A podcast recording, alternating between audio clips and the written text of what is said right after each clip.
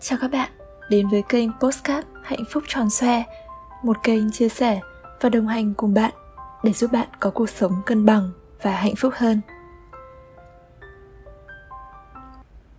Mình khá bất ngờ là một kênh mình viết dành riêng cho các cô gái lại được khá nhiều bạn nam yêu thích. Và chủ đề hôm nay được yêu cầu bởi các bạn nam nhé. Mình sẽ nói trên quan điểm cá nhân của mình về sự khác nhau giữa yêu, thương và rung động. Nó có thể không toàn diện, nhưng là một khía cạnh từ góc nhìn cá nhân mà mình thấy là quan trọng nhất. Rung động hay crush là khi bạn có ấn tượng đặc biệt với một ai đó về một đặc điểm ngoại hình như ánh mắt, gương mặt, phong cách hay thậm chí chỉ là một mùi hương. Đôi khi thì nó đến từ sự ngưỡng mộ, hoặc bởi một hành động bất kỳ nào đó của họ làm chạm tới cảm xúc của bạn. Khi chót bị rung động rồi, thì mọi hành động, cử chỉ, cách nói chuyện, nụ cười của họ đều khiến bạn bị thu hút. Và đó là một dạng thu hút bên ngoài, nhưng là cảm giác rất mãnh liệt, nên khiến bạn nhớ nhung, khao khát, không thể dứt suy nghĩ khỏi họ. Rung động này xảy đến ngay lập tức nhưng lại chỉ là cảm giác tạm thời và không phải tình cảm thật. Nên thường, bạn sẽ mất hứng thú sau một khoảng thời gian. Và một lúc, bạn có thể crush một vài người, nên cũng đừng quá lo lắng về sự thiếu trung thủy của bản thân. Khi bỗng một ngày đẹp trời, bạn thấy tim mình chia làm mấy nhánh. Crush một ai đó thường đi liền với sự lý tưởng hóa người đó. Bạn không hiểu về họ mà bạn chỉ từ một vài đặc điểm ấn tượng bạn vẽ lên trong tâm trí của mình, một hình ảnh hoàn hảo và bạn tự yêu lấy chính cái hình tượng mà bạn vẽ ra. Thường thì tình yêu có thể bắt đầu từ sự rung động hoặc cũng có thể không.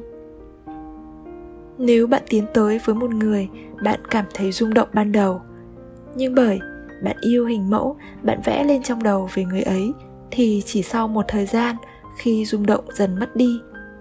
Hào quang, bạn vẽ ra ban đầu dần mờ nhạt, bạn sẽ cảm thấy thất vọng, nghĩ rằng người ấy đã thay đổi, không còn như xưa, hoặc cảm thấy chán mà không biết tại sao. Thực ra, bạn không biết rằng, ngay từ đầu, bạn vốn không yêu họ, bạn chỉ yêu hình mẫu lý tưởng bạn dựng lên trong tâm trí của mình mà thôi. Tình yêu thực sự thì khác. Ngoài cảm xúc, sự gắn kết thì quan trọng nhất vẫn là sự chấp nhận. Nếu không có sự chấp nhận thì không có tình yêu.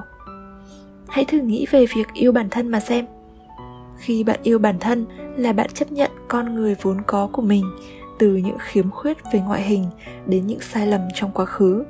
Cho dù đã từng gặp những chuyện không vui trong quá khứ, nhưng bạn hiểu rằng những sai lầm ấy, những trải nghiệm ấy tạo ra con người của bạn ở hiện tại bạn chấp nhận bạn của quá khứ và hiện tại. Bạn tha thứ cho chính mình. Khi đó thì tình yêu với bản thân mới bắt đầu được nhận thức.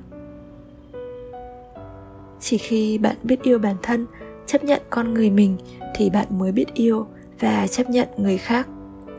Khi yêu ai đó, không nhất thiết phải hoàn toàn hiểu về nhau. Mỗi con người là cả một vũ trụ thu nhỏ với tất cả sự phức tạp và độc đáo.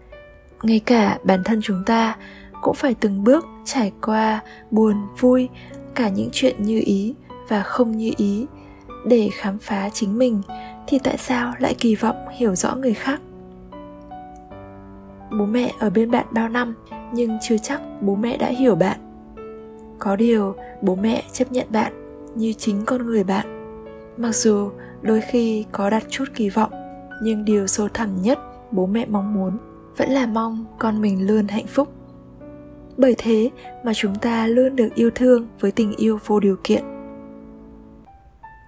Bạn không thể đòi hỏi, nếu yêu em thì anh phải hiểu em, hiểu thói quen, sở thích, hiểu cả những điều em muốn và không muốn, cho dù em có nói ra hay không.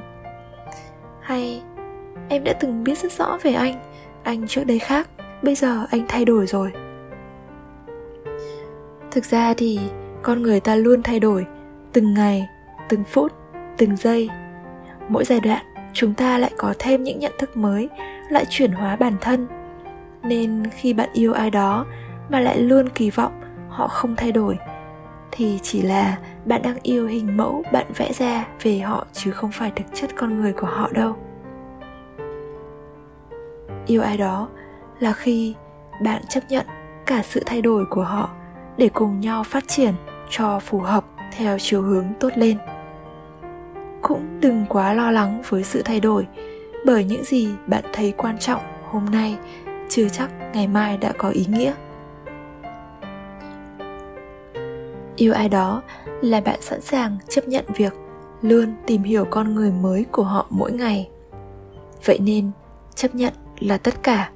Bạn không thể yêu ai đó mà không chấp nhận họ. Thương thì gần hơn với hai chữ gia đình. Nó bình yên hơn tình yêu.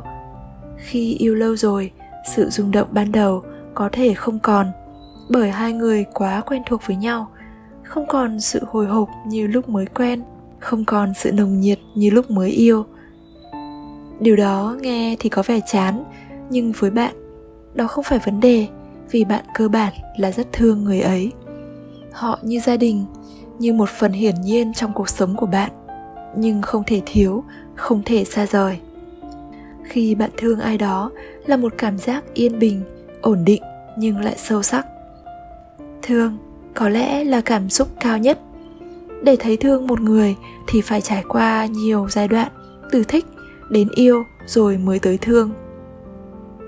Thương không mãnh liệt như giai đoạn yêu, nhưng bạn cảm nhận được cảm xúc vui, buồn cùng người ấy là sự đồng điệu về cảm xúc và tâm hồn.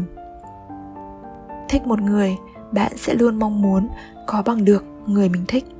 Làm mọi cách để gây sự chú ý, bất kể họ cảm thấy như thế nào. Khi yêu thì giảm dần đi tính sở hữu. Bạn làm những điều để mang lại cho họ hạnh phúc mà vẫn mong muốn được đáp lại tình cảm. Nhưng thương một người là khi bạn cần có họ trong đời. Bạn có thể làm tất cả mọi thứ xuất phát từ tình yêu của bạn, mà chẳng cần bận tâm tới việc được mất. Chẳng cần lo lắng rằng người ta có thương lại mình hay không. Tình cảm của bố mẹ dành cho con cái chính là tình thương như thế. Nếu bạn gặp một người thương bạn như vậy, thì đó là điều may mắn trong đời. Chung sống với nhau, chúng ta mới thấy không cần phải díu dít cả ngày. Ở bên cạnh một người mà ngay cả khi cả hai cùng im lặng vẫn thấy thoải mái, vẫn luôn muốn ở cạnh nhau, ấy mới là hợp. Tình cảm đó, nó trong lành, yên bình, thanh khiết và rất đỗi chân thành. Cảm ơn các bạn đã lắng nghe postcard hôm nay. Nguyện cho cuộc sống của chúng ta luôn gặp được người yêu thương mình như thế.